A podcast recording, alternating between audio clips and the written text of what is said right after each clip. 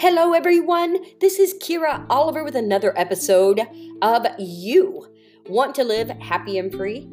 Create you, your own utopia, by learning how to think differently. It will change your life in ways you've never imagined. This is for you if you truly want to live a lifestyle that feels good.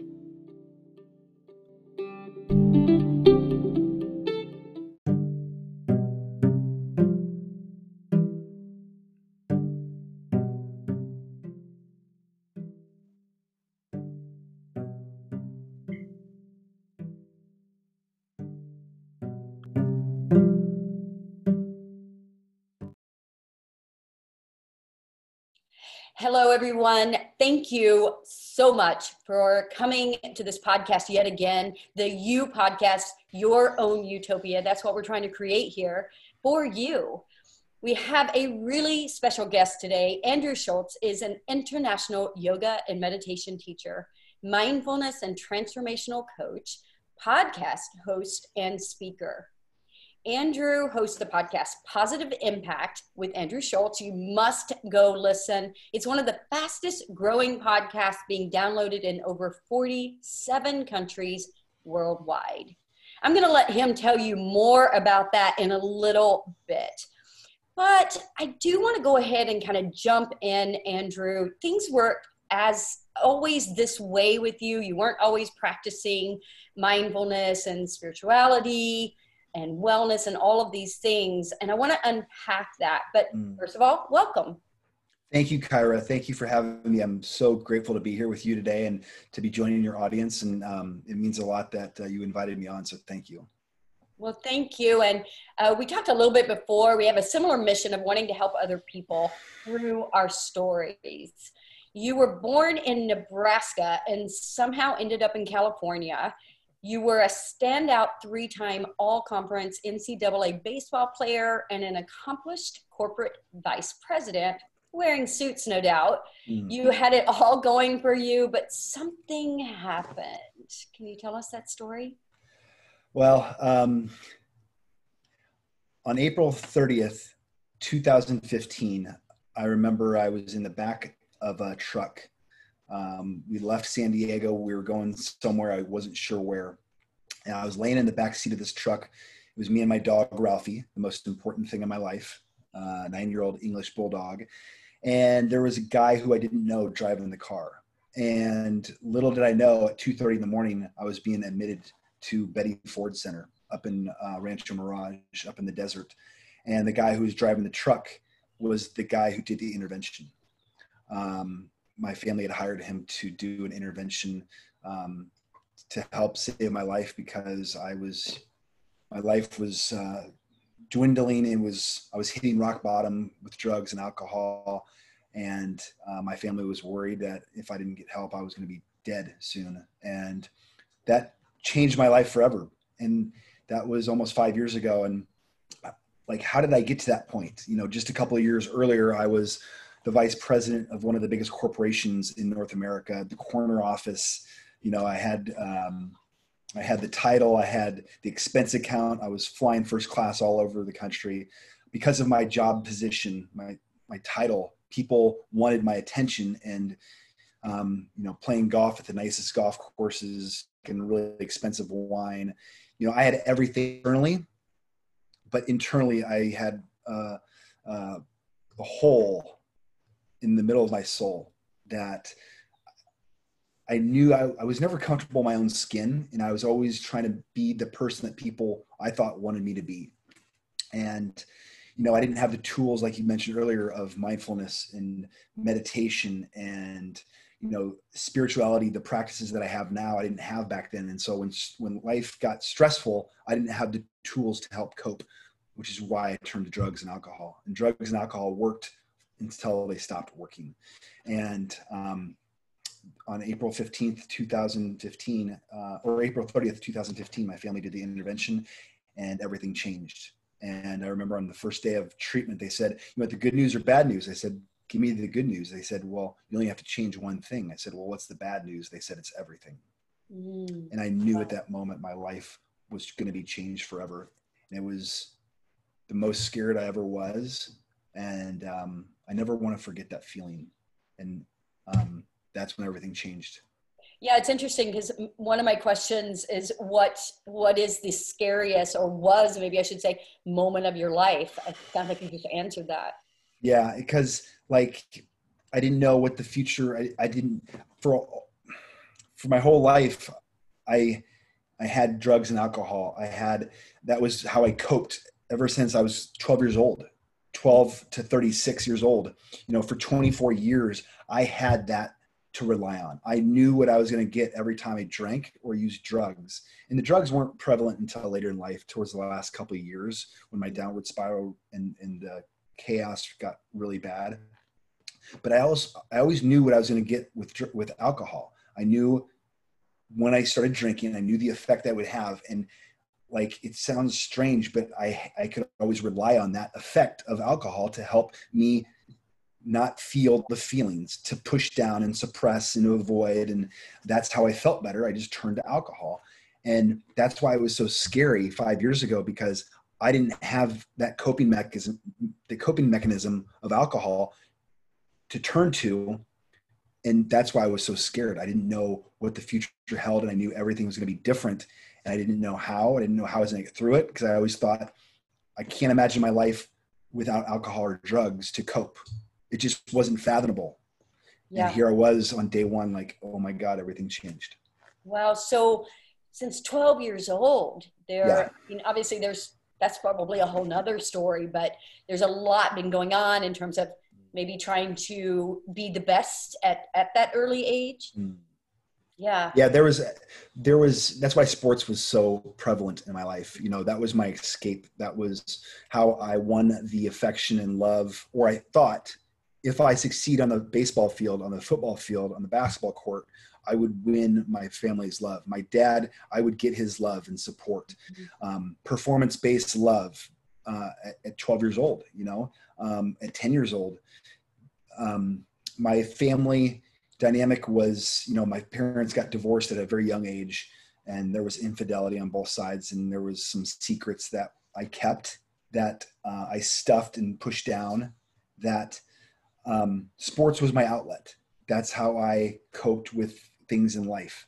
And I was really good at it. And um, I knew if I did well on the sports fields, I could get my family's love. And I, because my parents were not together and there was, you know, they were separated. If I did good on the sports field, everything would work out. That was my thinking. And so I was, um, that was my, the one area in my life that I was comfortable, where I could just let everything go and be the best, and uh, there was no worries. And then, um, but that's also when um, you know I started drinking at a very young age, and um, I didn't want to. I didn't feel comfortable in my own skin, so I was always looking for something to help not feel the way I was feeling. In sports and alcohol and women, um, those are the things that I turned to to avoid what was really going on inside. And then take us from sports to i guess your career like at that time what how did that transition well um, I, I, I my goal growing up was i wanted to play professional baseball and you know after college i tried playing professional baseball and it didn't work out i realized real quick that there's a lot of good players out there and um, i remember my mom saying it's time for the real world and this is in uh, nebraska and um, and i remember I wanted something more. I, I, you know, in the Midwest, the mentality is you, you, get married, you have the white picket fence, and you settle down, and you marry your high school sweetheart or college sweetheart, and you work for the family business. And I wanted something different, so I packed up my stuff and moved out to California. Uh, it was August sixteenth, two thousand two. I still remember the day. I moved into Pacific Beach, and I remember, you know, I, I was, I thought I was Mr. Tough Guy. I was going to take take on the world and you know, start my career.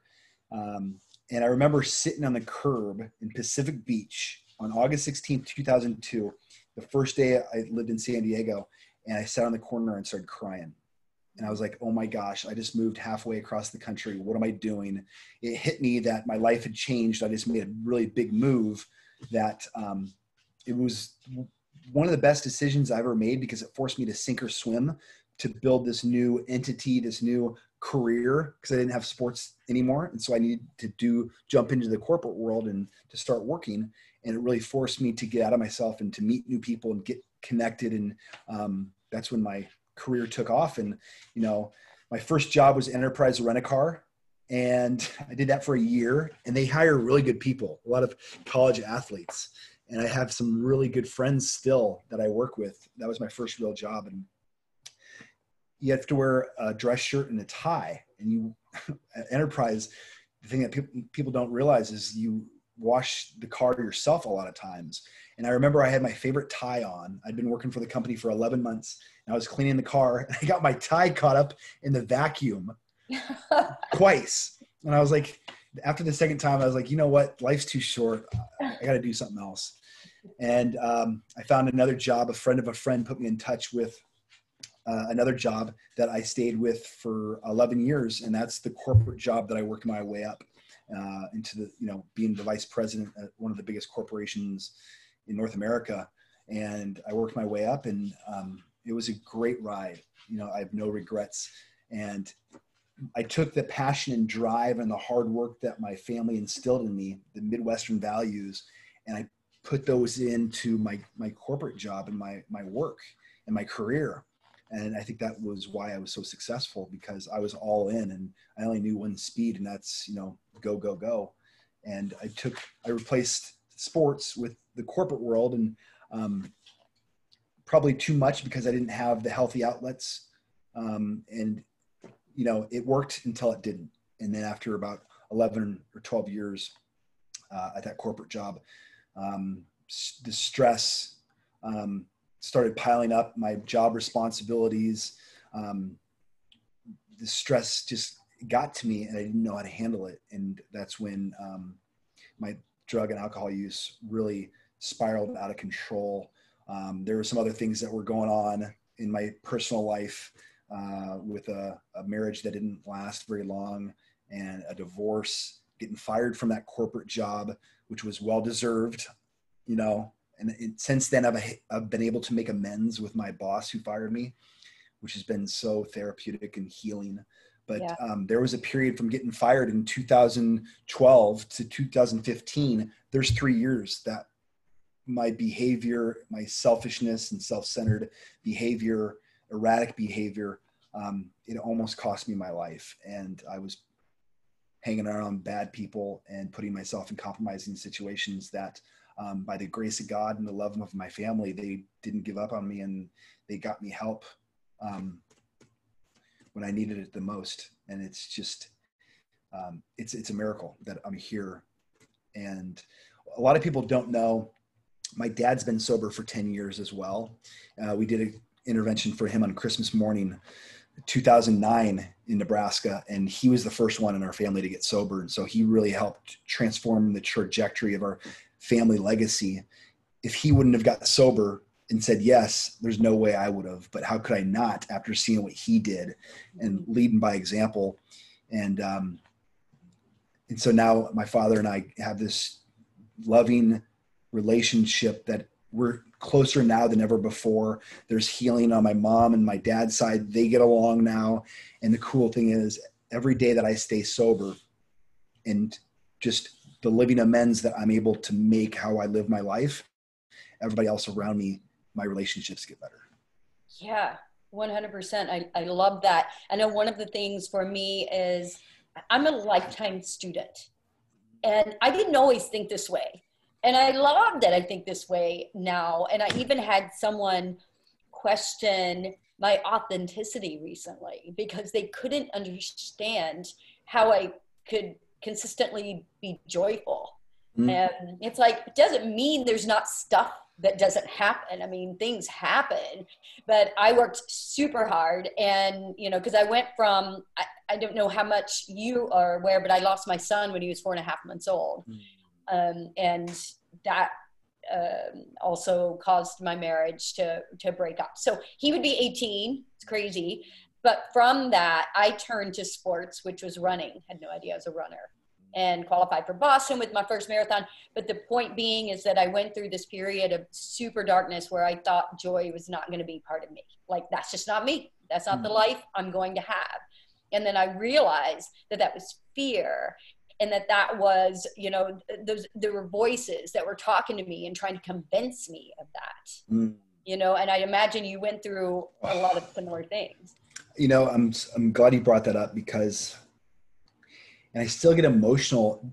I think it's because I, I suppressed and pushed down my feelings for so long, you know, from 12 to 36. And they say, you know, when you start drinking and using drugs, when you start using, that's when you're cut off emotionally. So emotionally, when I, um, you know, I'm very young emotionally because I was using drugs and alcohol for such a long period of my life that, um, you know, I feel all my emotions now that I'm sober for the last five years.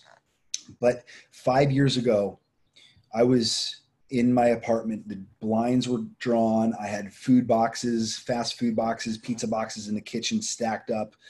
I was laying in bed for days at a time. I was taking sleeping pills. I didn't want to kill myself, but I didn't want to feel the way I was feeling. And it's in that middle ground of it's, I don't wish that upon anybody, that feeling, because it's just, it's hell. And I'd given up hope. I was in despair. Um, I, I, I didn't know how I was going to live. I, I, didn't want to live because I didn't want to feel the way I was feeling, and that's why I was taking sleeping pills for days at a time because I didn't want to feel it. And um, I was in the darkness. There was no light. Literally, there was no light. Um, and I just look back on it now that I'm so grateful that I'm where I am now because now I get to use my mess as my message. My test is my now. It's now it's my testimony. Um, my greatest wound is now my an access point for healing that I can share with others because everybody's going through something in life, especially with COVID nineteen. Everybody's going through something, whether it's um, you know if it's financial, if it's a job, a divorce, health. We're all dealing with something Mm-hmm. And you know, the drugs and alcohol, I realized um, when I went to treatment, it was just a symptom. That wasn't the problem. That was a symptom of a problem that was much deeper. That were there was unresolved wounds and healing that needed to happen. That I was using drugs and alcohol to cover up, just like people use relationships and gambling and you know uh, overwork, excessive work. Um, those are coping things to deal with something much deeper and um, i'm just so grateful that i got a chance to go to treatment to, to get well um, and to start this new life and now my, my purpose in life is to help have a positive impact on others use my story to help others to bring hope that no matter what people are going through we can get through it no matter what you're going through in life and um, it's such a beautiful gift that um, you know my purpose to be able to do that now and uh, yeah. you know hearing your story you know to be in the darkness to now to be in the light um, it's it's a gift. Yeah for sure. I mean that is you know I, after realizing look i'm not going to believe this. I have to stop believing this because that's what was happening is that belief was really getting deep into my heart and soul. Or i wasn't able to maybe pull out my heart and soul because of that belief. And I started just working super hard and learning and learning and believing. And the next thing you know, I'm like, oh wow, so awesome because it's a choice. And I'm I'm just digging that, you know, and and so that's why I wrote a small book. It's a super quick read and hopefully the first of many because I was like, you know, I have to share this because there's so many people, like you say, that are going through things and they don't think that there is a, a different mindset and a way of handling life. Mm, for sure. And, you know, I just read, um, reread Viktor Frankl's book, Man's Search for Meaning. And for the audience doesn't know, he was a World War II Holocaust survivor. He saw, he was in the concentration camps and he saw the worst human atrocities known to man. And, you know, most of the people around him died. And, um, you know, in the book, he talks about the one thing, one of the things that got him through those three years in the concentration camp was his belief that his life had meaning because he was going to write a manuscript in a book to publish to the world and to share his experience and that meaning to his life gave him purpose and that's what helped him persevere and keep that attitude of his life is worth something more versus the people who gave up that hope. And he says you know no matter what happens in the world there's one human freedom that nobody can take no matter what no matter what's happening externally and that is the human freedom to choose our attitude in any given moment. Yes absolutely. And that goes back to that authenticity that someone was questioning and it's like oh, you know i i just want to share with you that i would welcome you or whomever feels that way to get to know me. Mm. You know because I, I i know it's hard to believe that you can and again it's not perfect. There are there are moments but because of this choice i'm able to deal with those moments in such a different way.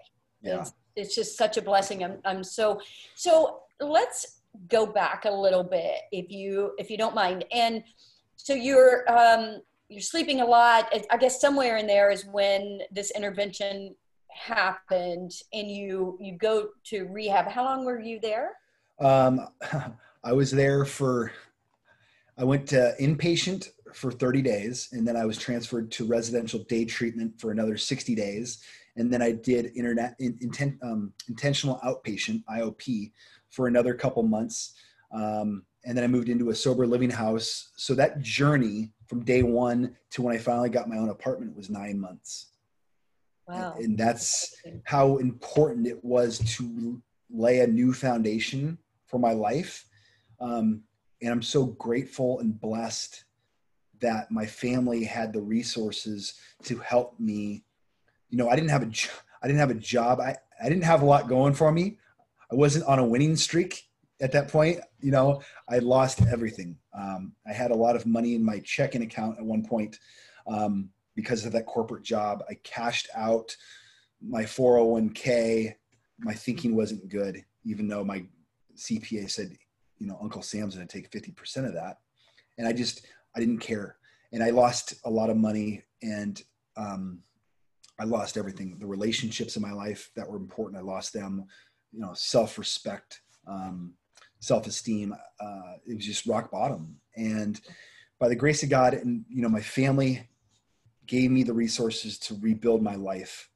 And i literally rebuilt my life from my yoga mat up because i had lost everything else but i had a yoga mat and i started doing yoga. And this is my, like in rehab in yep, the facility? Yep, yep. Literally i had a yoga mat and i rebuilt my life one day at a time on that mat because I had nothing else. And when I stepped on my yoga mat, I couldn't run. I couldn't hide. I, I was stuck with myself for 60 minutes, one breath at a time. And that's why I love yoga so much is it forces us to look in at ourself. Um, and I started doing yoga and like, you know, they say our issues are in our tissues to breathe into the tension. What gets in the way is the way. Um, what we resist persists all these things I heard from the yoga people, the yoga community, and it just made so much sense because one breath at a time, I was forced to just breathe into whatever was going on. And I started to heal and I started to sit in these uh, small groups, the support groups, and talk about my feelings for the first time. I went back and um, started to heal the wounds from the past that were unresolved. And there was a lot of them and just one at a time i started to heal and open up and share and i for the first time in my life i knew who i was and i knew why i was the way i was and there was i can't underestimate i can't overstate how valuable that is because i i thought i was flawed and defected i thought there was something wrong with me but i was able to trace back behaviors based on what i went through as a child and growing up in in my house that I was like, that's why I am the way I am. And things started to make sense. And then until I become aware of it, I can't change it. And so that awareness allowed me to, you know, start to improve and work through the things and make amends with the people that I hurt in the past. And, you know, I'm very involved with 12 step work in Alcoholics Anonymous. And, um, you know, I'm still very, very involved in that. And so those 12 steps that design for living really helped me um, get unstuck and it gave me the freedom that I have today. But there was a lot of work. And I, I love to hear you say that, you know, you put in a lot of work still, I'm sure. And every day, you know, the daily mindfulness practices, you know, the prayer and the meditation.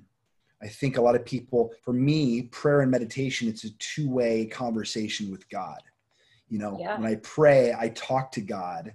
And when I meditate, I listen and that two-way conversation you know if i don't take that time to listen that's when the discernment and the intuition and the answers really come in my spirit because god for me sits right here. He's he's in here.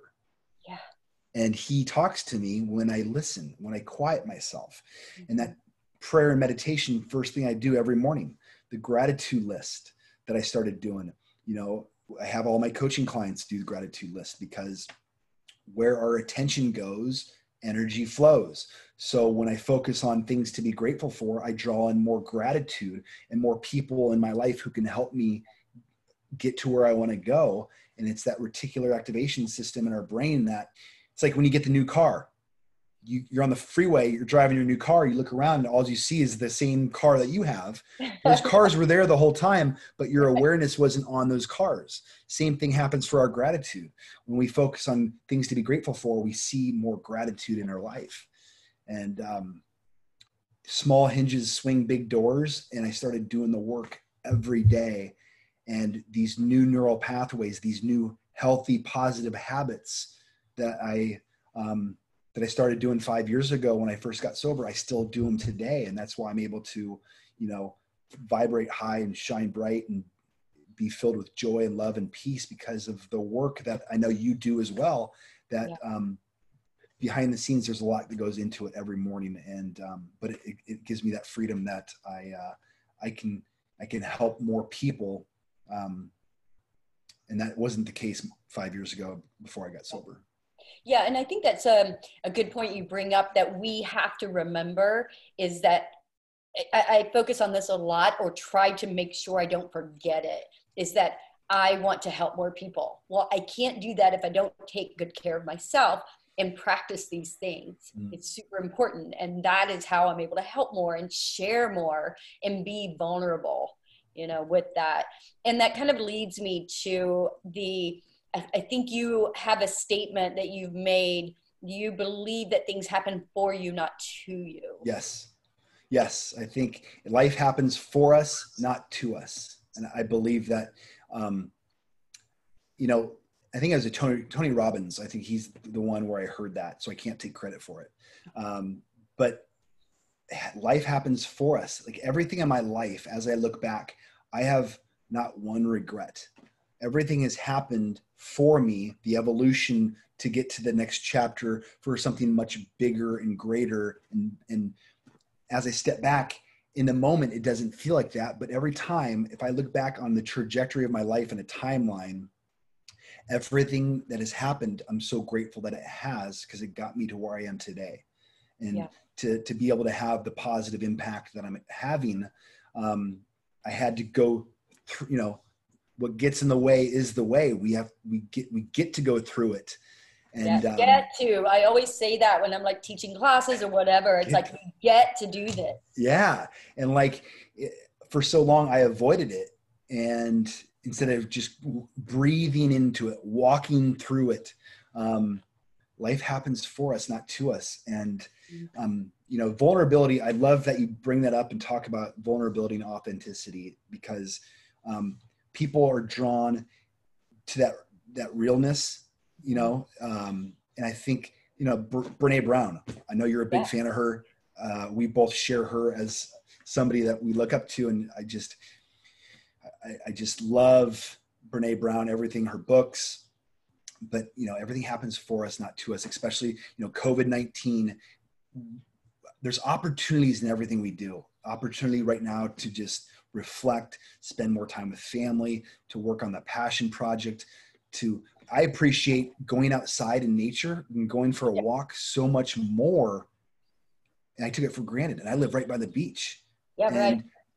But there's opportunity in everything. And it goes back to Viktor Frankl's quote there's an opportunity to choose our attitude in any given moment. And I choose to believe everything happens for us, not to us.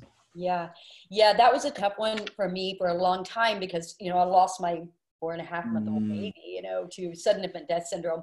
But I started a foundation in his honor. I had people coming to me saying, if you weren't talking about this, I wouldn't know about safety measures that I could take for my child. Mm. And I'm like, okay, you know, mm. if I mm. help one person, that's that's enough. I think I helped a lot more than that, but you know, and, and there were a lot of other things that happened too. Like I said with my marriage, my mom, uh, I lost my mom, my grandma, a lot of things happened in like seven, a very short period of time. Mm. And that's when I moved out to San Diego. And then things got even tougher because I, I drove cross, cross country alone. And I thought I was going to be upset about it. I wasn't. But when I got here, things did get tough. And that's when my real work started happening because I was covering up a lot of my pain with running. Mm. And I, you know, to the point where I would get stress fractures all the time because I had to run hard all the time because I found mm. out I was a fast runner. So I'm like, oh, I got to do it this way. And yeah, it, it kind of got a hold of me um, over time. But I want to move a little bit to then with all this that you've said, which is amazing.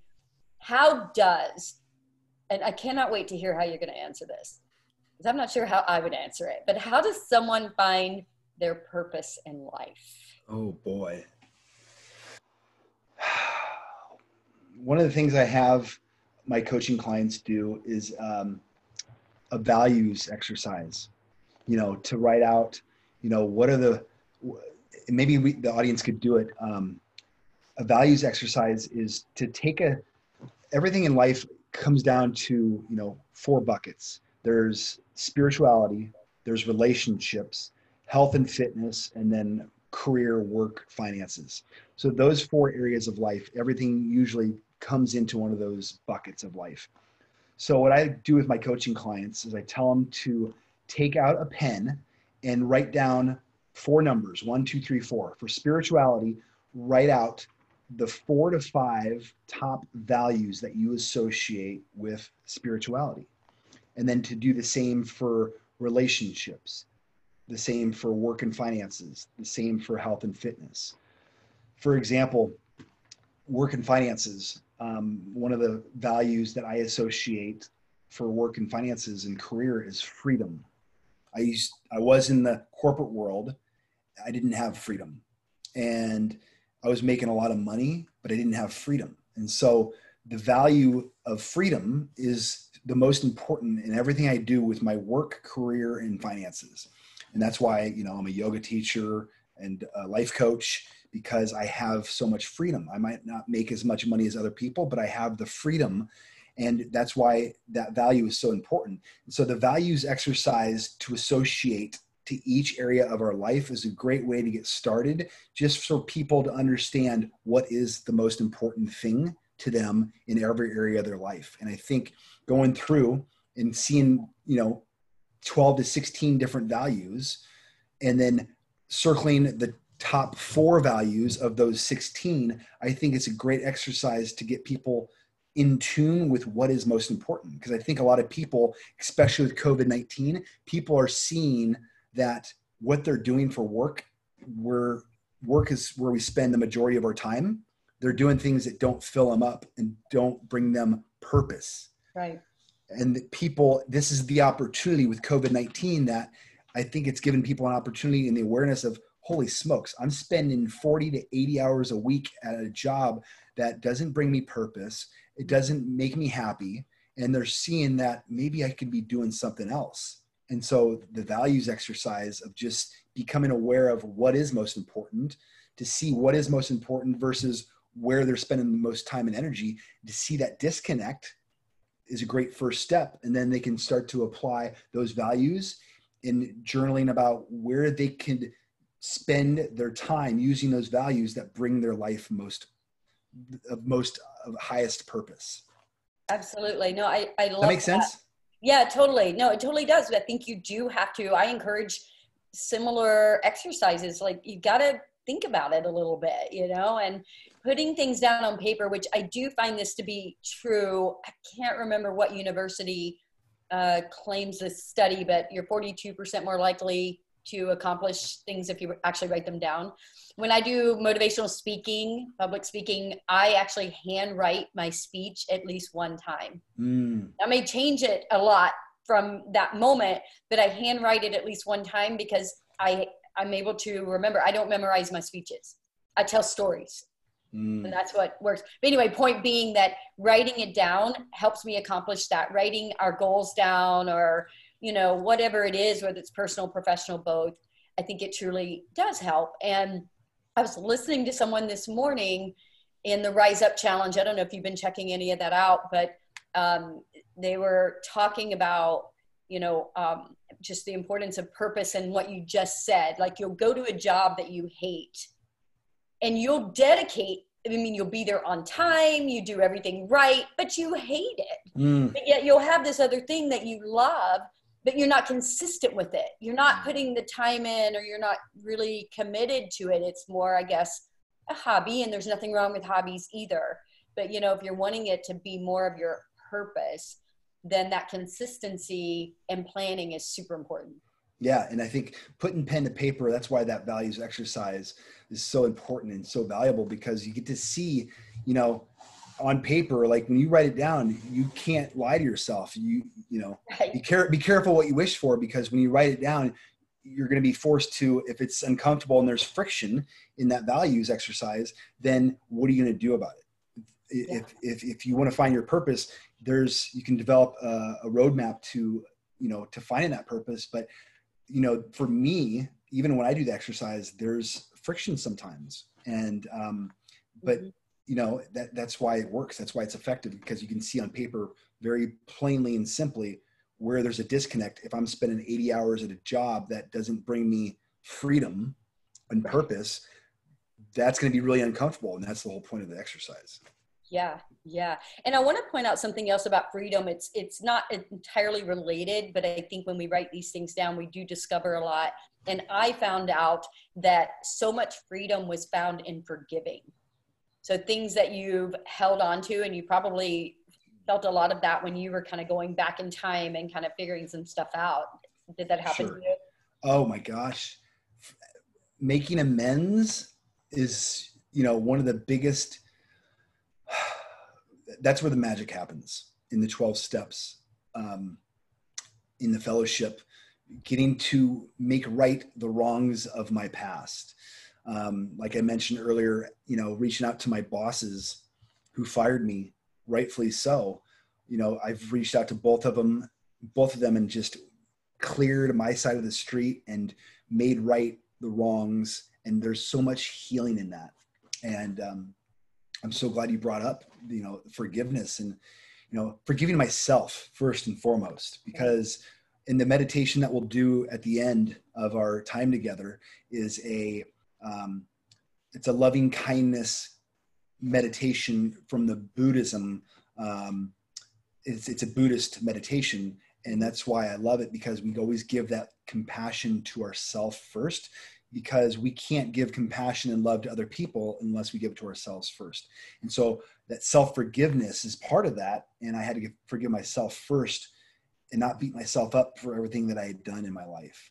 And right. it's so important that we give that forgiveness to ourselves first. And um, I heard a lot of people, and there's just so much healing in getting the opportunity to make right the relationships, you know, friends and family. Um, I'll never be able to pay, repay my family financially, but what I what I can do is every day my living amends of how I live my life, how I show up in the world, be of service to help others, um, to do the right thing, to have a positive impact. That's how I make right the wrongs of my past with my with people in my life who I can't repay financially. And as I continue to do that, all these relationships keep getting better. The love and the compassion and the richness. Um, you know, telling my dad on the phone that I love him. I, I, I love talking to my dad on the phone. I talk to him three days a week, four days a week. I just got him an iPhone so we can do FaceTime together. Oh, that's great. And so, that. like, uh, just and that wasn't the case in the past and now it is and the the healing of forgiveness and you know drinking poison and hoping the other person dies that's resentment yeah absolutely you reminded me of my dad uh, a little bit and there were some things in the past that were really difficult and I've forgiven him. He's I love him and and he's still living today. I don't think he listens to my podcast. This will be the one he listens to when I actually talk about him. But mm-hmm. I love him dearly and he loves me. But there were some things that were really hurtful. And it took me so long to realize that and to finally put a stop to it by forgiving him. But it wasn't I, I, never told him because he doesn't understand it. He doesn't even see it. So I think there's situations like that too, where, you know, it's, it's not like I'm going to forgive you and, and to your face and it's all going to be like that can happen. And when it can, by all means, but with him, he, if he doesn't see really what it was, it's mm. probably not going to make as much of a difference. It was more about me at that point. And so I, upon forgiving him, oh my gosh, that just like changed my life in so many ways. It's just beautiful. That is. And I want to say real quick that, you know, there's, I just had a good learning moment on Sunday. Um, somebody I care really deeply about, I hurt recently. Um, and, you know, it, it stemmed from me um, assuming, making an assumption. It was uh, my girlfriend and making the assumption that I was um, that I was stepping on her toes, that you know I was that she needed more space. I made this assumption that I was um, imposing, if you will, and it was two weeks ago. And what happened was, was I start to um, withdraw because I made that assumption. She withdraws because I'm withdrawing and it was all based on a wrong assumption of something that I brought from the past into the present because our past conditioning, our past relationships that we bring in sometimes unknowingly. I'll speak for me that I brought in unknowingly. And on Sunday, um, we we had an opportunity to FaceTime together, and there was I cried a lot.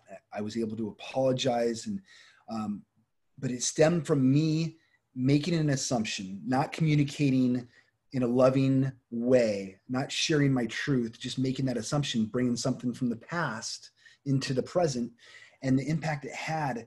Um, it it wasn't fun. It was it was hard to see that I hurt somebody that means so much to me. But at the end, there was healing, and I was able to make right the wrongs of two weeks ago but it just goes to show I'm always in the work. I'm right. I'm so far from the the more I learn, the more I realize how much I don't know. right. And being in relationships, it's you know it's a it's an opportunity to hold up a mirror to us, um, and I, I want to.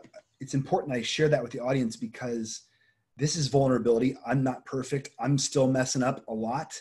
And um, you know, I share this with my coaching clients. I'm not perfect, and I don't want to come across as somebody who has it all figured out. And it, was an opportunity for me to clean up a mess, an opportunity to learn and grow. Um, and I'm just grateful that my girlfriend that we were able to have hold space for each other to work it out and talk through it because that's not something I used to do yeah. No it's amazing and and i think that that's beautiful and courageous of you and something i would encourage others. I do it myself. I mean i mess up every day. My goal is to my intention is to learn from it and do better the next time because mm. i got i've got to make space for new methods right? Yeah. And so learn from it do better you know that's just kind of a constant in life and you know you don't need to beat yourself up for it. You just like i think it's great that you guys had that conversation. I mean that's thank you for sharing that. All right so we have a little bit more time just a few more minutes. I want to well i want you to tell us what a typical day with andrew is oh, like. boy. you know what what fills you up and and kind of just you talked a little bit already about your mindset and how you start your day but mm-hmm. what's a typical day look like um, okay so the this is i'm glad you asked because you know a morning routine win the morning win the day um, my morning routine to get into my flow, to get into a flow state where I'm vibing and, and shining bright. Um, there's a lot of work that goes into it. It's the prayer and meditation. That's how it starts. Um, it's um, gratitude list. Three things I'm grateful for. Three action steps I'm going to take throughout the day that move me closer to my goals. Um, three people that I reach out to via text message, FaceTime, phone call, send them love and light. So that connection piece. So there's connection with me and my higher power, which I call God. And then there's connection with other people. There's making my bed because small hinges swing big doors. There's something about making my bed where there's a sense of accomplishment and self esteem. My self esteem comes from doing esteemable acts. I feel good when I make my bed. Mm-hmm. Plus, when there's less physical clutter, there's less mental and emotional clutter. Right. I take a cold shower. It helps build my confidence that if I can take a minute cold shower, I can do anything. Is Another Wim thing. Hof coming in here? What's that? Yeah. Wim Hof. Yeah. Yep. That's where I got it. But like making my bed, cold shower, these are things that give me self confidence that I can. I'm stacking positive momentum. Um, and then there's mindful movement, whether that's yoga, going for a run, doing some kind of hit class, high intensity, cycling, whatever your jam is, mindful movement, moving our bodies, moving stuck energy, especially with COVID 19. Um, it's so important to move our body. They say our issues are in our tissues. So that mindful movement is so important for my daily routine, my to get into that flow. Um, I read a couple different um, uplifting, spiritual, inspiring pieces of literature. Um, Marianne Williamson, The Year of Miracles. It's a daily devotional. Um, that she's probably one of my favorites. Rolf Gates has another one um, that um, just getting inspiring messages into my brain to to start the day with something. One thing I don't do is I don't grab this. I don't grab my phone. I stay away from the phone. Um, but some kind of inspiring literature that gets me in the right positive mindset. Um, those are the things I do to start the day to get into the flow. Uh, getting outside in nature, 30 minutes is a non negotiable. Going for a walk, um, some kind of outdoor.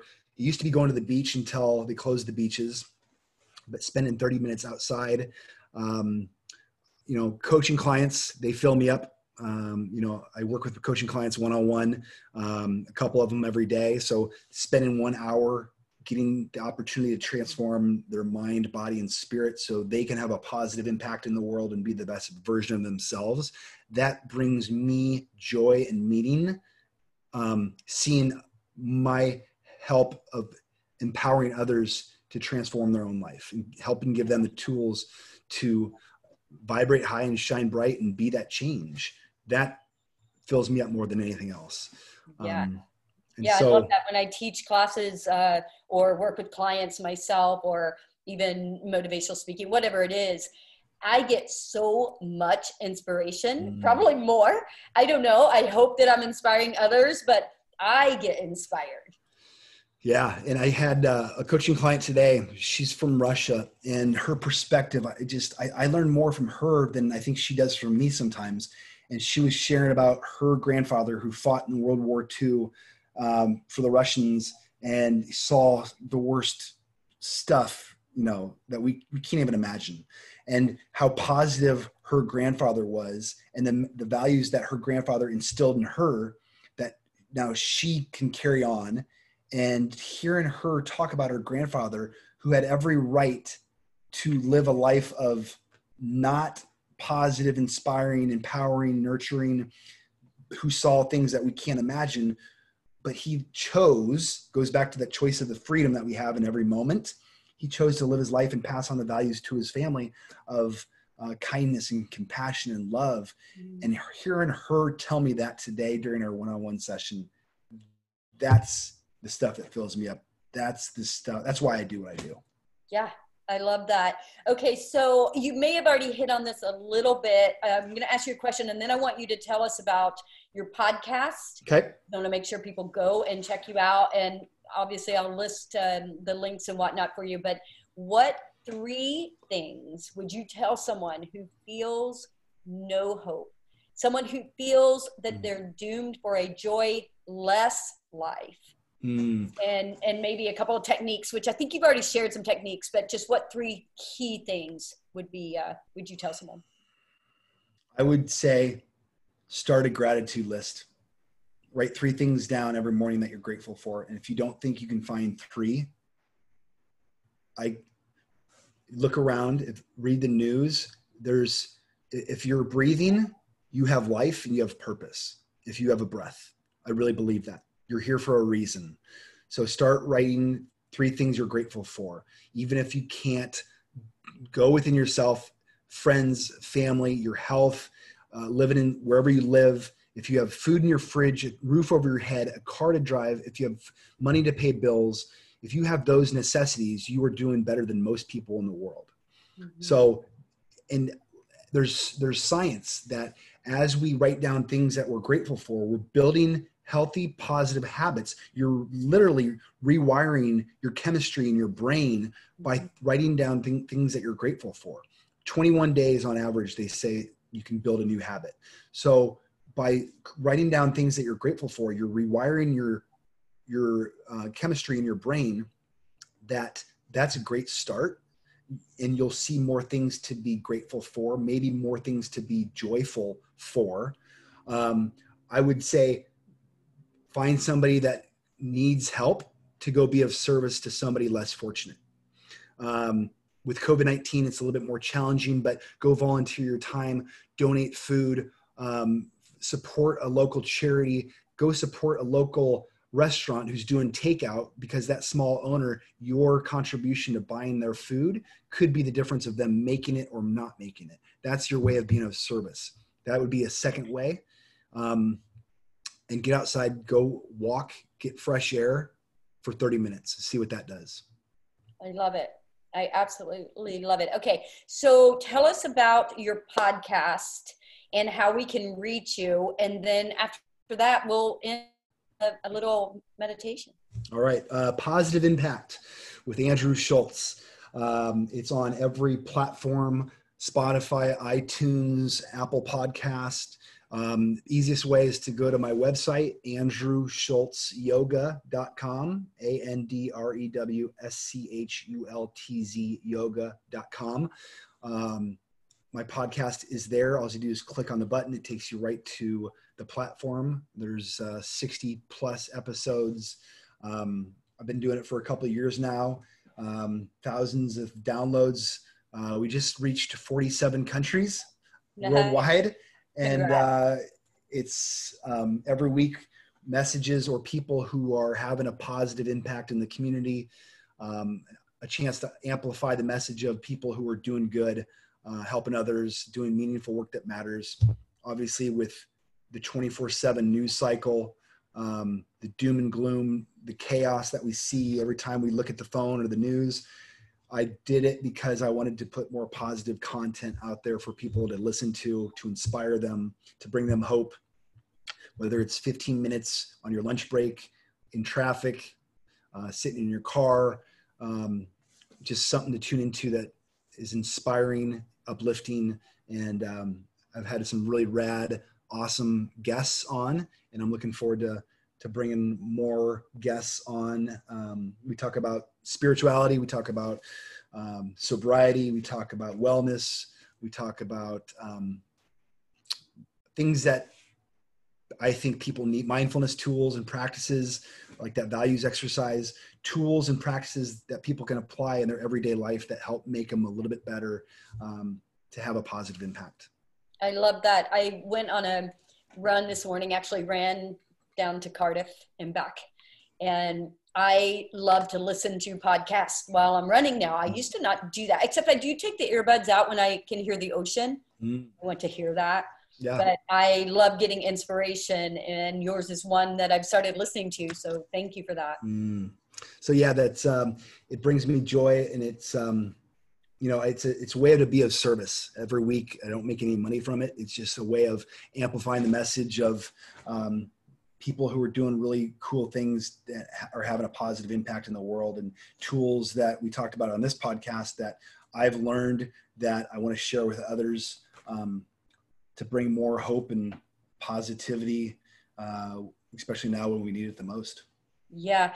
You know, I can't help but ask you are, are you working on a book? uh, it's in I the works. Yes. It. I think we need it. Yeah. Yes, it's in the works. And um, yeah, especially uh, people in the recovery community, there's just hope. People are in so much despair and um, people from all walks of life. It's not just recovery because, like I said, people are struggling with everything with health and finances and divorce and jobs. Everybody's struggling with something. So um, it's applicable to people from all walks of life. Just people want to have some tools and practices that help them um, not just survive but thrive to meet calamity with serenity uh, to go from that darkness to the light. And it is a choice that we all have in every moment. And i really believe that.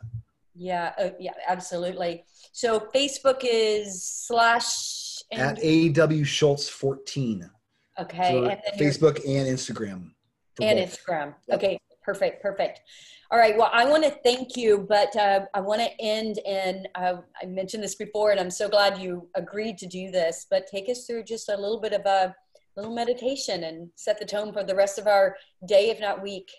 Okay, this is a loving kindness meditation. Um, it's from uh, it's Buddhism, and this is something that I do every night before I go to bed. So I'm going to ask everybody to just close your eyes. If you're driving, pause it. You can do this later. Um, just close your eyes and bring one hand to your heart, one hand to your stomach.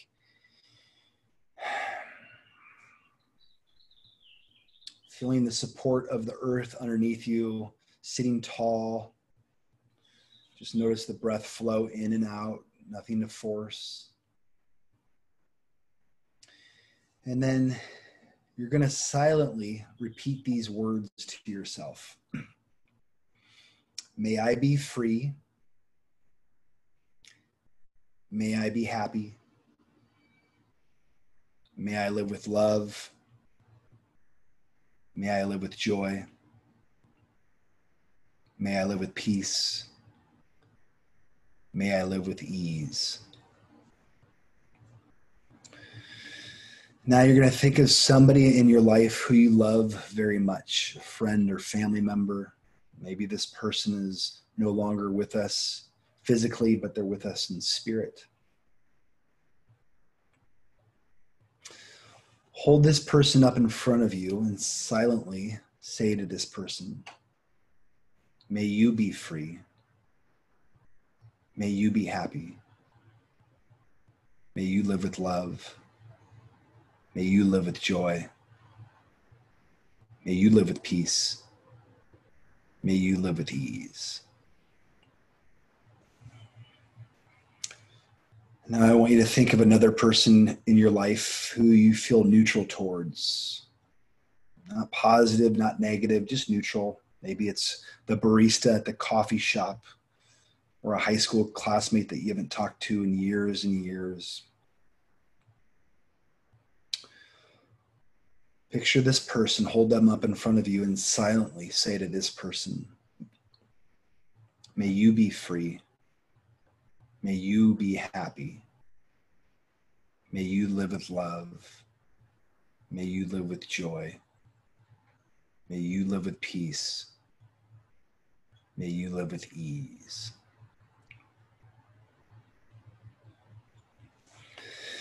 And then finally, think of a another person in your life who you struggle with.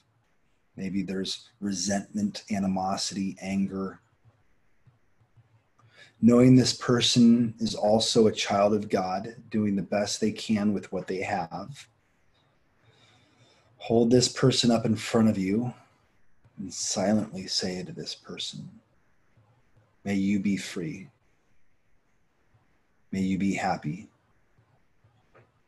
May you live with love. May you live with joy. May you live with peace. May you live with ease.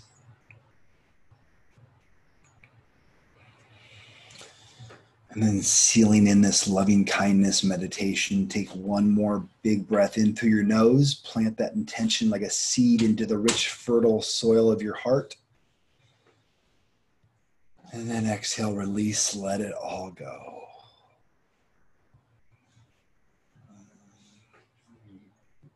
Come back to the room. So, that loving kindness meditation that we just did is always available to the audience. And it's important that we start with that loving kindness to ourself first. It's like the oxygen mask on the airplane. We give that love and kindness and compassion to ourself first, and then we can give it to other people. Wow, so powerful. Thank you mm. so much. And I just I want to thank you. I uh, just for everything for being here today. Um, I thank God for bringing us together. I I love this connection, and I feel that we're definitely going to help others together. I love that, and I also love your hat. I think it's made with love. Yes. Yeah, yes. I dig it. I dig it. So, yeah. thank you. Thank you. Thank you very much for the invitation, and uh, namaste. Namaste.